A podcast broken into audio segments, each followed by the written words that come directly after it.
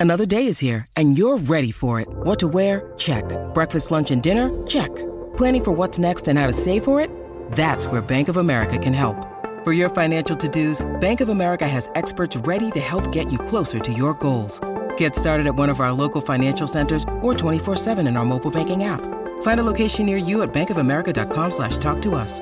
What would you like the power to do? Mobile banking requires downloading the app and is only available for select devices. Message and data rates may apply. Bank of America and a member FDIC. When you need mealtime inspiration, it's worth shopping Kroger, where you'll find over 30,000 mouthwatering choices that excite your inner foodie. And no matter what tasty choice you make, you'll enjoy our everyday low prices, plus extra ways to save, like digital coupons worth over $600 each week. You can also save up to $1 off per gallon at the pump with fuel points. More savings and more inspiring flavors make shopping Kroger worth it every time. Kroger, fresh for everyone. Fuel restrictions apply.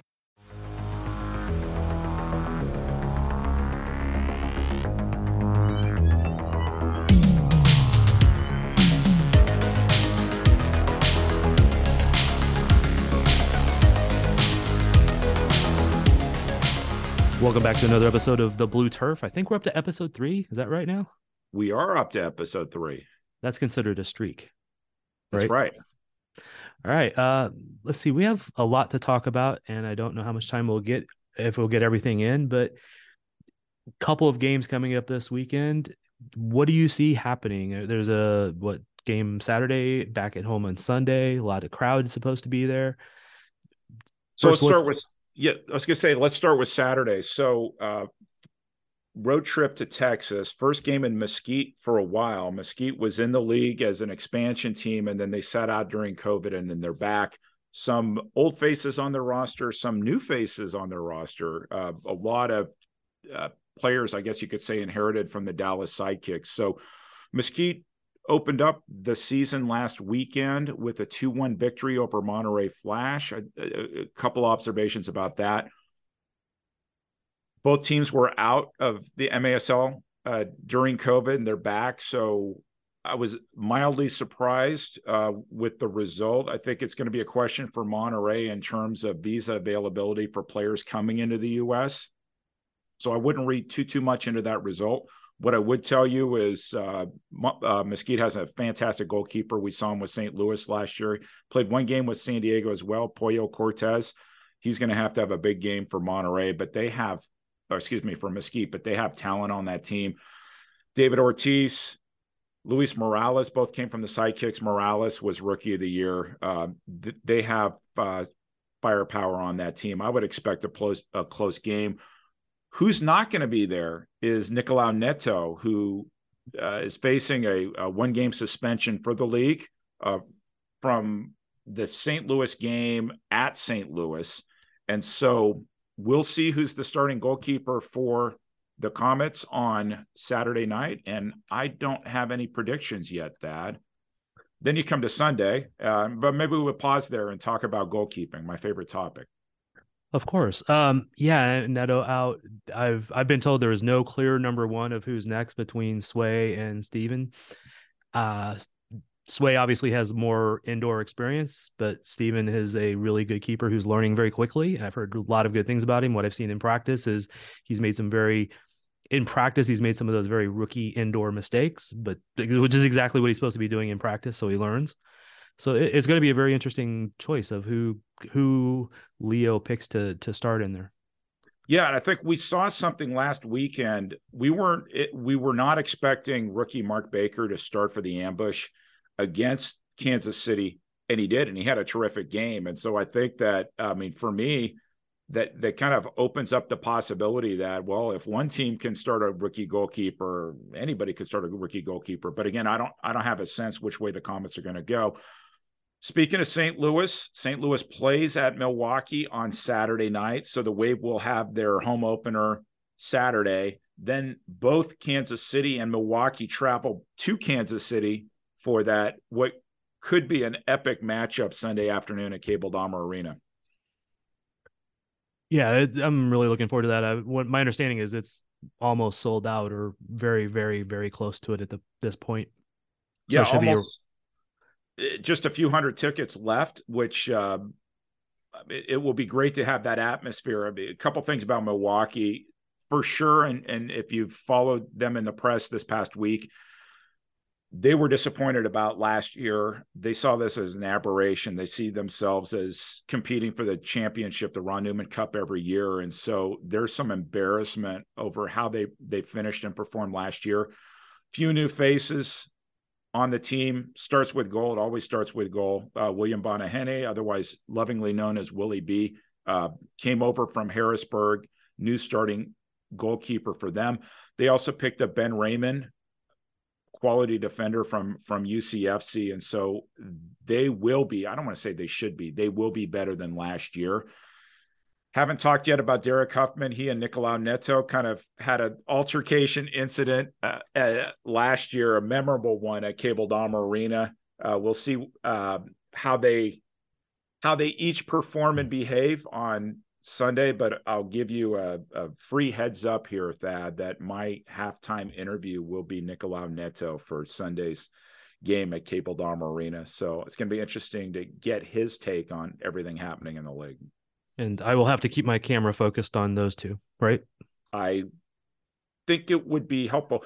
What I will tell you is um, I co hosted, guest hosted a uh, different show last Thursday night, and Willie B was on there, and we had a conversation about his transition to Milwaukee. Loves it, feels that that this team has a lot to prove and demonstrate and and reclaim their position in the upper echelons of the MASL.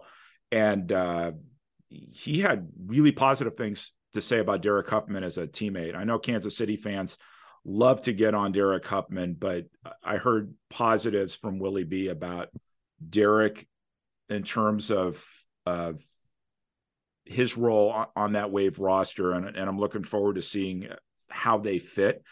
Just sort of a, incidentally, I did interview Derek Huffman. I don't know if you remember this that that day. Derek was was my halftime interview, and so um, I'm looking forward to seeing him back. And Ian Bennett, what can you say about him? Every time he comes to Cable Dahmer Arena, he scores goals, and so uh, we expect to see a lot of goals on Sunday afternoon.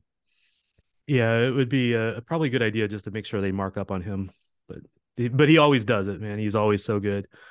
He would. Uh, he's one of the few players around the league I would love to steal for the Comets. Yeah, what's funny is uh, he never wound up here even during the COVID when when he took a year and played for the Florida Tropics. There was uh, no sense that he was coming to Kansas City. But could you imagine what it would be like to have Ian Bennett wearing the Comets red? Yeah, that that probably would have put the Comets over the top that year. But oh well. Oh well. Yeah, it it was still a fun year. Well, on the field at least. Yep. Um, going back to Neto for a 2nd mm-hmm. the he got those four blue cards, I think, right in those first two games, and now there's been a new rule change that I don't think we've had a chance to talk about.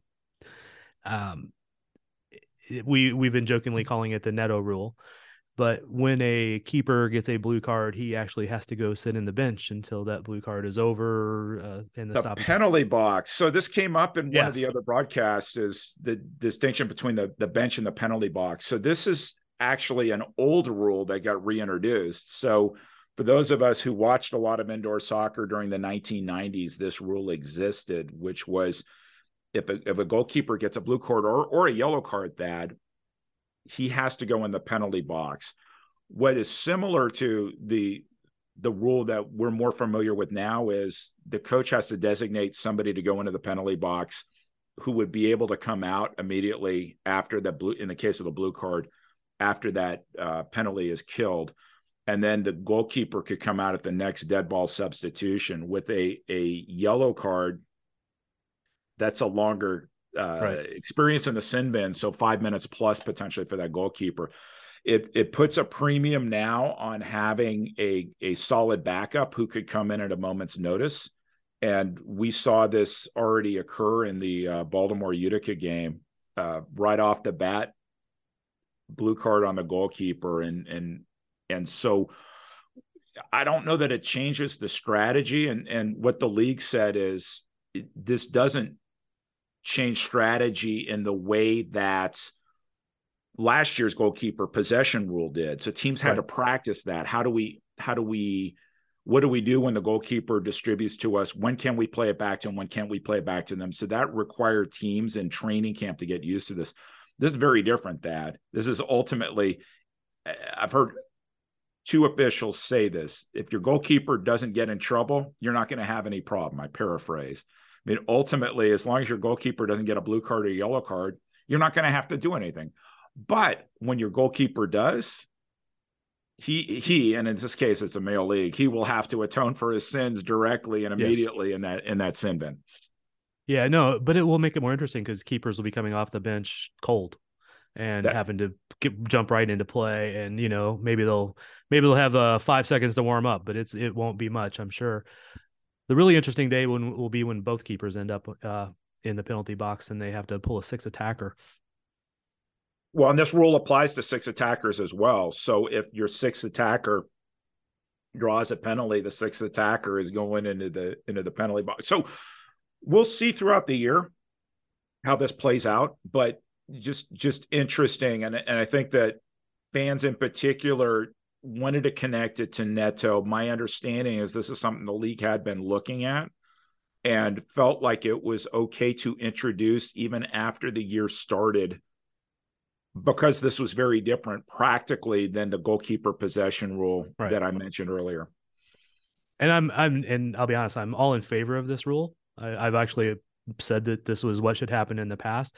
I'm not in favor of changing it after two games, but you're right. It doesn't change the tactics of anything other. It's just now teams have to make sure they have that second keeper that's a real good keeper. So, uh, well, and you have to dress. I mean, it's clearly in written in the rule book, you have to address two goalkeepers. So we can date ourselves that if you go way, way back to the end of the original MISL era, there were teams only dressing one goalkeeper. Yeah. And there are great horror stories of what happens when that number one goalkeeper gets hurt Kansas City Comets experienced that once with Jim Gorsek getting hurt with uh, against the San Diego Sockers and Jim Schwab having to play six attacker for most of the game. So teams now are not going to put themselves in a position. They have to have two goalkeepers, but as you said, that second goalkeeper be, better be ready to play. Yeah, and that's that has been an issue. Uh, sometimes in the past, I've seen the second keeper not be completely 100% fit, and they didn't want to risk him, so they did. A team has put in a keeper, uh, a six attacker, maybe in the third quarter when a when the first keeper got hurt. So again, it'll be fun for the drama, if nothing else. Sure. Uh, going back to the uh, these two games this weekend, not knowing which keeper will start, but I, my understanding is that we will have a uh, a rookie debut either Saturday or Sunday, probably Saturday. Homegrown player Chase Bromstead. So it's interesting as I had a conversation about Chase Bromstead here on campus with Park men's soccer coach Ephraim Shimless, who knew him when he was little and growing up, and we were talking about his pathway to the pros. And so here's somebody who although he graduated from Park Hill South High School, he didn't play high school soccer. He was sporting Kansas City Academy and and moved his way up through the ranks, wound up playing at Tulsa D1 and a lot of promise what's going to be interesting for him is the transition. So so most kids now in Kansas City have played some sort of indoor soccer. It's not like like they've come in cold indoor it's just getting into the pace and the rhythm. Where do you where do you need to be on the field? How do you make the transitions that you need to make? But the talent he absolutely has it. And i think that what will help the comets not only this year but over the next couple years is developing that local core. Because because ultimately i think that's what makes kansas city a a perennially competitive MASL franchises, they've been successful at identifying local players, either homegrown local Kansas City talent or college players who played in and around Kansas City, as opposed to looking elsewhere for for that next generation. You know, that's actually that has definitely been a strength for Kansas City players from Park, which you know very well, obviously UMKC. Mm-hmm. Um, the other one's right close, and even one's into the middle of Missouri. So that's been a big strength. And I've watched Chase since he was with Sporting Academy, and he was always a really good ball handler, very difficult to dispossess. It'll that'll be definitely different a little in uh, the indoor game. He's always kind of slight. He's not big, strong guy. Um, but as he he was a midfielder for Sporting Academy when he went to college, he was he was still a, a, kind of a holding midfielder. But they eventually moved him to left back, I believe. He was one of the outside back spots, either left or right, but I think it was left. And then he played with the Las Vegas Lights in USL Championship last year, also playing that outside back. And he wanted to come back and play in Kansas City with a hometown team. And so he's he's one that actually reached out to see if he could come play for the Comets. So I, I, look for him to be very good at some point in the future, but he's still a rookie in the indoor game, like you said. It's every kid's played it, but the tactics, the the pro layer level of tactics in indoor is far different than we're going to go play it for fun or even for an academy level team. But but the one thing he brings just in terms of the positions he's played, somebody who can both play midfield and play defense, and then you start thinking about power play, either power play kill, etc. He can he can plug in in a lot of different ways, and so as a rookie, he can find playing meaningful playing time just because he he offers Coach Leo Gibson some options in terms of how do I want to use him. And we saw this last year with Christian Andreas, who who could play in a lot of different ways. Yeah. That ultimately, if you're a young player, gives you an advantage over other people is is you can get plugged in here, there, and everywhere else and then make your case for more playing time. Uh, speaking of Christian, my understanding is a lot. There's uh, there's still a few players that are out with the visa issues that they they were hoping to get resolved this week. But again, with without being able to go into any details, because if I went into any details, I might say something wrong, and I don't want to be wrong about it. But hopefully, there will be some more movement on that early next week. Yeah, what As I would say is tune into episode four of this yes. podcast and and and we should be having a conversation about visas. The uh, but it won't help them for this weekend.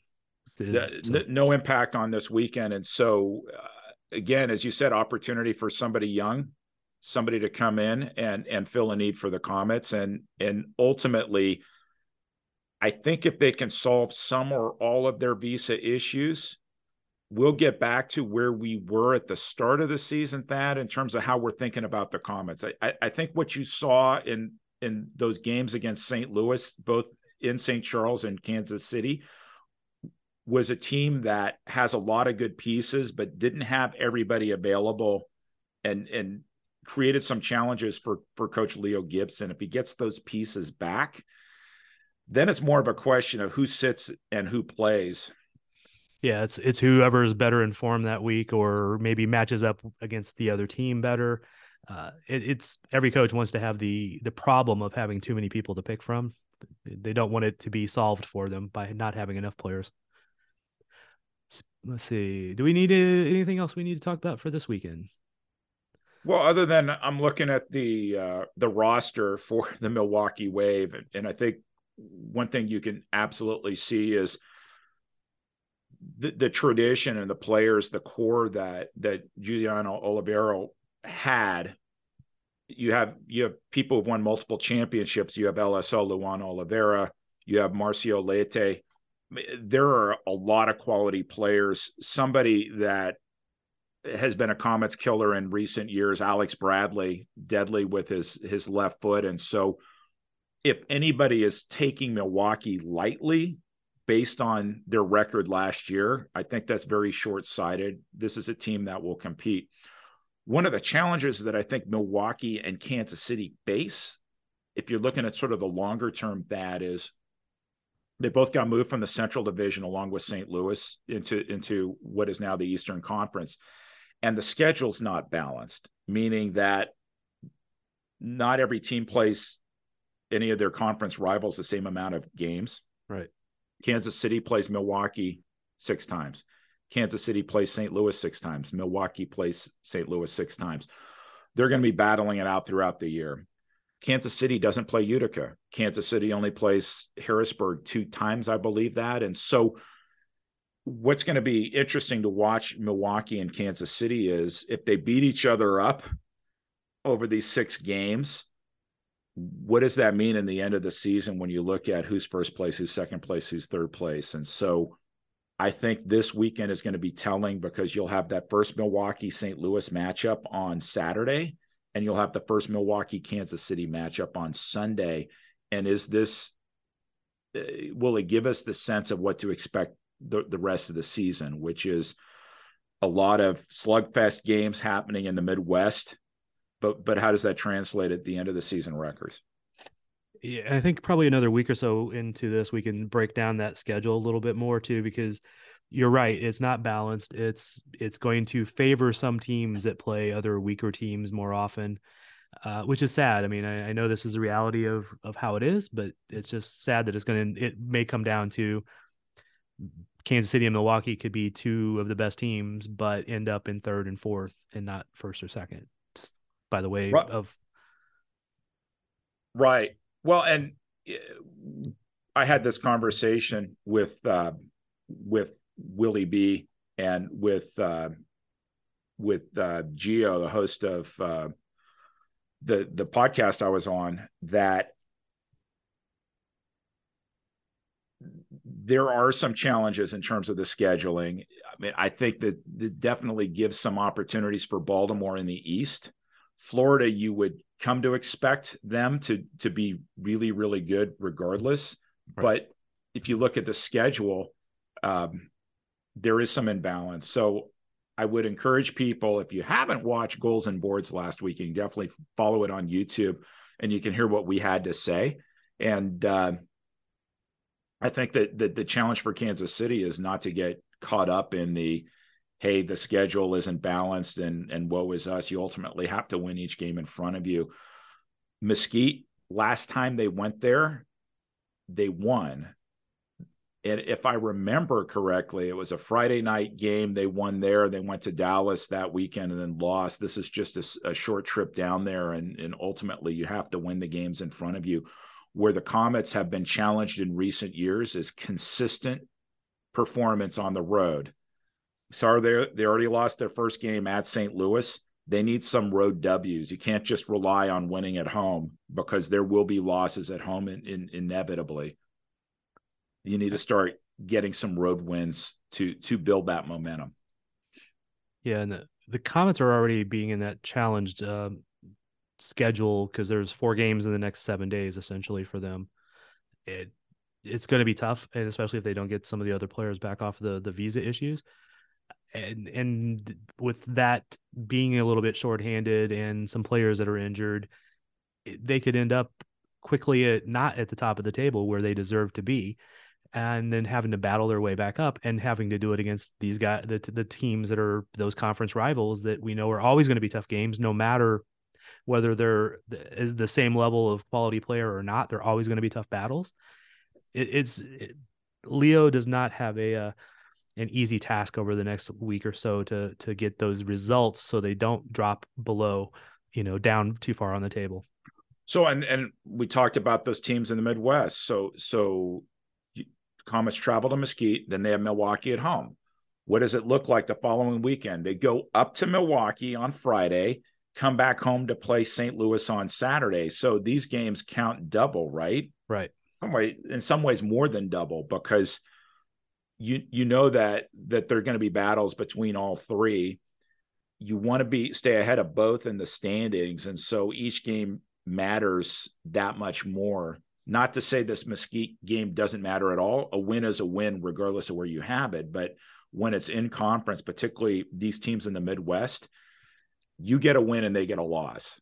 And that's ultimately what you want to do. You want to you want to make your your competition down. And so that's what that's the challenge that Leo Gibson has, but it's also the opportunity he has over the next couple weeks. Yeah, it's key to build a little momentum too. So, uh, moving on, we have let's see some other news that came out recently, and I think this is one that you were definitely wanting to talk about. A Hall of Fame uh, uh, voted into the Hall of Fame. I was trying to find the right words there. Uh, Steve Zungul. I'm never good at pronouncing names. Oh, but, oh, it's, it's Zungul, but Zungul. so so Steve Zungul uh, was known as the Lord of All Indoors when he played for multiple teams, originally New York Arrows, wound up getting traded to what was then called the Golden Bay Earthquakes. We would know them today as the San Jose Earthquakes. Played uh, for the great San Diego Sockers in the late 80s, went up to Tacoma, and then went back to San Diego. And so a lot of indoor fans I've noticed on social media were incredulous that he wasn't in the hall already. I would say it's very, very difficult to make a case just on one's indoor career why you would be in the National so- Soccer Hall of Fame. But what Zungul has in in terms of his time in America is that when he played for the Golden Bay Earthquakes, they played both indoor and outdoor in the NASL, and he was MVP of the outdoor team. So he showed that he could be the best of the indoor game and the best of the outdoor game in America and put that resume up against anybody else, definitely a strong case. Where I get a little bit challenged, uh, I wasn't sure I was going to go down this road in this podcast, that, but why not? Is that the San Diego Sockers' uh, social media account has been trying to make the case that Zungul's number seven should be retired across the MASL, which you could you could make an argument for. I have multiple arguments against, and and one of my arguments, I'll, I'll try to connect some dots here at that. So I mentioned that Zungul played for the Sockers. He wore number seven. He wound up going to Tacoma. He wore number seven there, and then he wound up coming back to San Diego. He did not wear number seven when he came back to San Diego. He wore number 21. And why is that? Because number seven at the time was being worn by Zoran Karic, who arguably is one of the top five, 10 ever indoor Sockers players in the United States. So my little take on this is if Zungul's number seven is that holy and the soccer say it should be retired, well, why didn't they give him number seven when they got him back from Tacoma way back when? And so we'll see if this this gets any legs. But uh, regardless of all that, I don't think that anybody can refute the fact that the Zungul was one of the best ever indoor soccer players in the history of the game. And uh, should I be invited to to vote on the all time team when the 50th anniversary of the original MISL happens in 2028, he'll be on my first team ballot. Oh yeah, I would completely agree with that, but I would also completely agree they should not be retiring any number across the league, no matter who. Well, I'll give you another example he was great in a different league, which was the major indoor soccer league. And I think that one of the challenges for the major arena soccer league today is there are too many people of you're in my generation who long for the days of yore and, and talk about, oh, how wonderful life was back in the 80s, which is sort of easier to ca- couch with rose colored glasses, Thad, because there was no social media.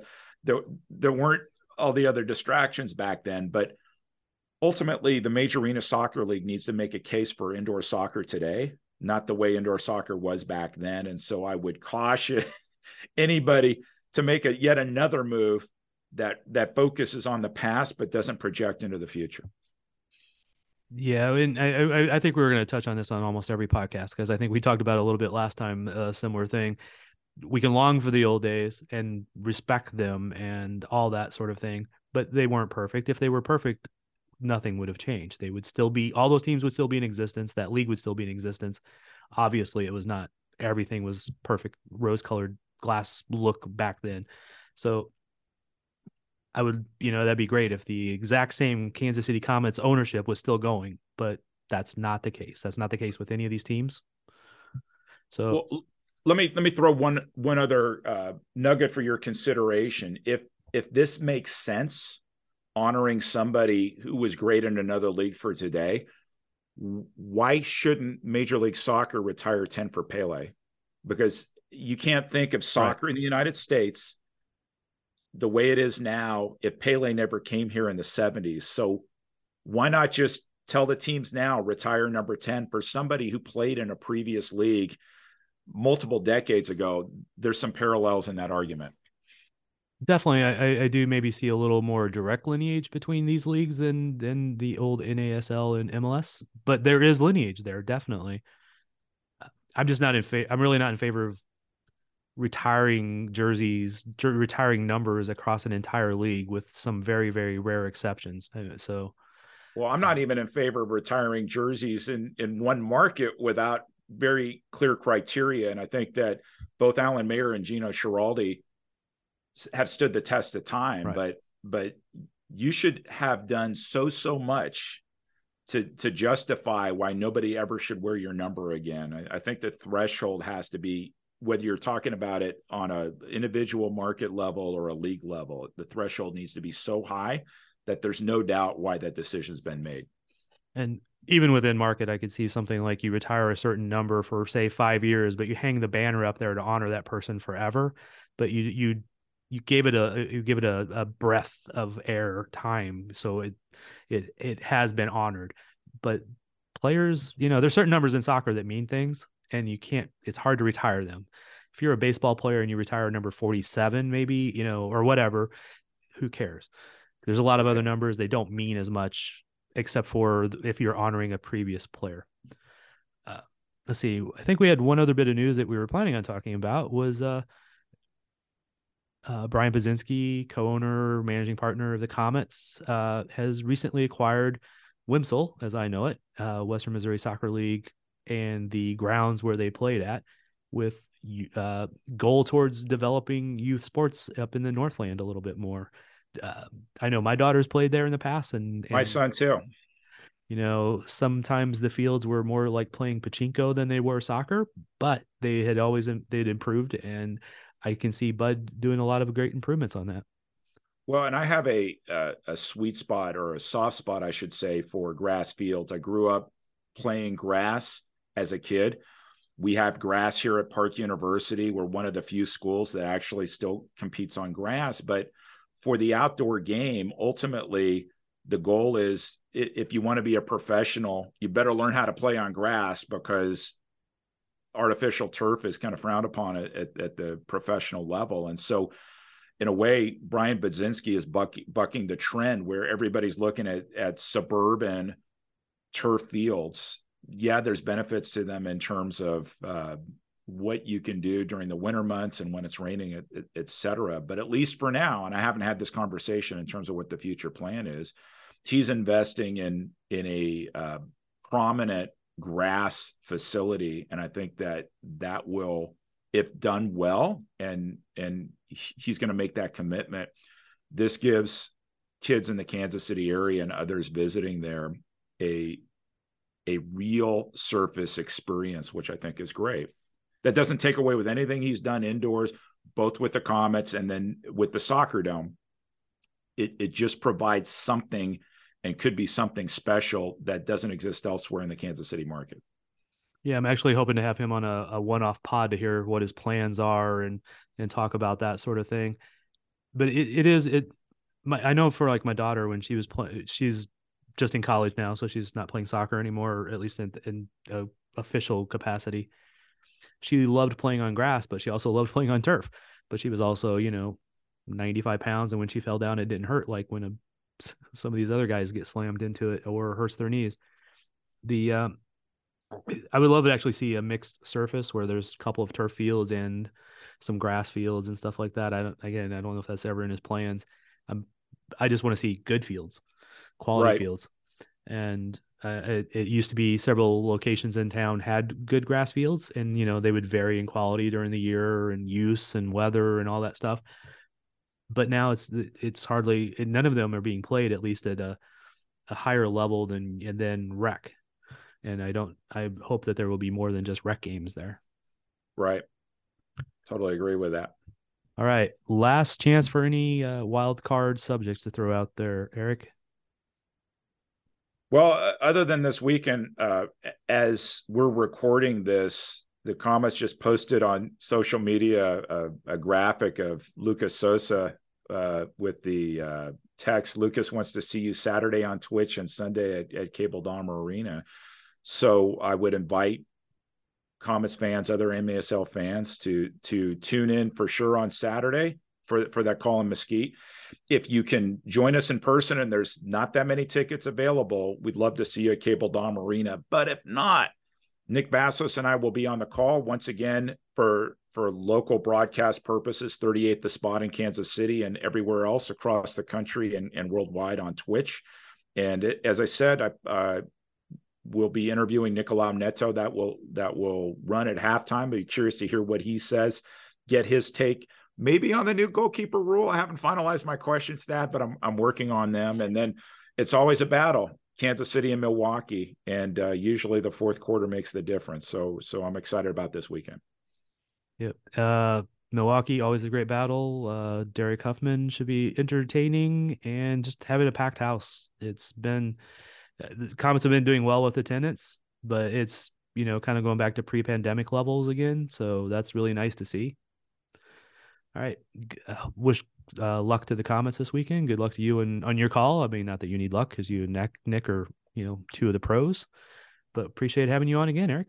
Thanks as always, Thad. Look forward to episode four. Maybe we can talk about visa updates, and we'll definitely do a uh, playback of, of what we saw in Mesquite and uh, here against Milwaukee, and then a preview of what to expect next weekend at Milwaukee, and then home once again against the ambush. Cool. Thanks for your time. Bye. Thank you. See you.